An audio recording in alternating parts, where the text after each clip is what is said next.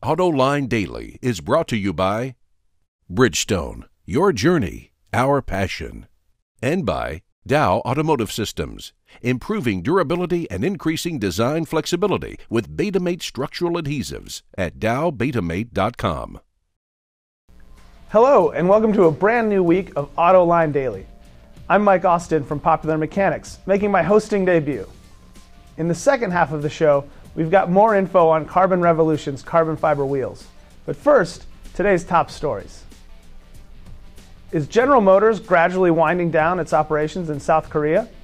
Reuters reports that the company is slowly pulling out of the country due to rising labor costs and frequent strikes. Over the last decade, GM's labor costs in South Korea have jumped 120%, which has pushed the labor cost per vehicle to over $1,100. The average for the rest of GM's international operations is about $680. The company has already announced it will not build the next gen Chevy Cruze in the country, and most of the production for the next Buick Encore will shift out of Korea to Spain. Currently, the Tesla Model S is only available as a rear wheel drive vehicle, but that's about to change. According to a report from The Verge, Tesla is working on an all wheel drive version that could come out as early as next year. It's not that surprising of a move, since the company's upcoming SUV, the Model X, will offer all wheel drive too. Honda took the wraps off the new Civic Tourer ahead of its Frankfurt Motor Show debut.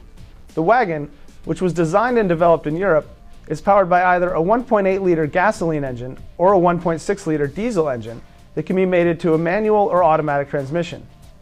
Unfortunately, the diesel is for Europe only. The Civic Tourer is also fairly versatile with 624 liters or 22 cubic feet of cargo space due to the gas tank being mounted under the front seats. As you can see from the images, the car has a sporty look that is long and sleek with pronounced arches above the wheel wells. We think the front end even kind of looks like those old Dustbuster minivans. The Civic Tourer will be built at Honda's UK manufacturing facility and goes on sale in Europe early next year. And Autoline would like to say farewell to the Speed Channel, our motorsports authority. It's going off the air this Saturday, the 17th, at 6 a.m., and will, will be replaced by Fox Sports 1, a new multi sport network. On Friday, Autoline told you about and polled you about the great debate going on inside Subaru. The company's amazing success has management wondering if they should greatly expand the company and move into emerging markets, or if they should simply remain a niche player. Well, you voted on what they should do, and you overwhelmingly believe that Subaru should remain a small, niche player. 75% of you want them to stay as they are. Only 25% of you believe the company should greatly expand. It's an interesting debate, and we thank you for participating. Coming up next, John shares what it's like to drive a Porsche 911 GT3 with a set of carbon fiber wheels from Australia's Carbon Revolution. Dow Automotive Systems, driving solutions in automotive, commercial transportation, and aftermarket with innovative products like Betamate structural adhesives. Lighter, stronger, safer. DowBetamate.com. Brett, I really got to thank you for bringing your carbon wheels. But more importantly, you brought a 911 GT3 with your carbon wheels on that you let me drive. We'll get into some of the performance aspects in just a moment. But one of the things that really struck me as we drove down the highway, when we hit any kind of impact strips, this thing just seemed to roll right over it. I've been in other performance cars where you hear ka-thump, ka-thump, ka-thump, ka-thump, ka-thump. What's going on? Why would a wheel make that kind of difference? Yeah, that's right. It's a great place to test something like that. The roads in Detroit are perfect for evaluating impact. Only for evaluating. that's right. No, but the, um, that's one of the things we've done. The, the, weight, the weight of the wheel and the reduction of the weight is so important to suspension performance. So, one, that fundamental reduction of up to 10 pounds on each wheel end is really reducing that force when you're hitting those sharp obstacles. Um, the material itself is also slightly higher damping than metals, so you get some absorption of that, uh, that impact harshness. And the result is a, a quieter, plusher ride in something that's as harsh as a GT3. I didn't have the opportunity to go, do an A to B test, you know, a steel wheel to carbon wheel. But one of the things I notice is the steering feels very light. Now, admittedly, it is a GT3 and they're all pretty light. But it, there was, uh, I don't know, uh, more of a feeling of precision. It, is that something that you're picking up on and, and just going from a steel to a carbon wheel? Yeah, absolutely. The transition from the heavy metal wheels, the, the alloys, and uh, the steel wheels It's really the re- inertia reduction. So what we've got is those big gyroscopes out on the steering axis, right? So at speed, those are generating a lot of torque. When you want to turn the wheel in, that's generating a torque that shows up at the steering wheel.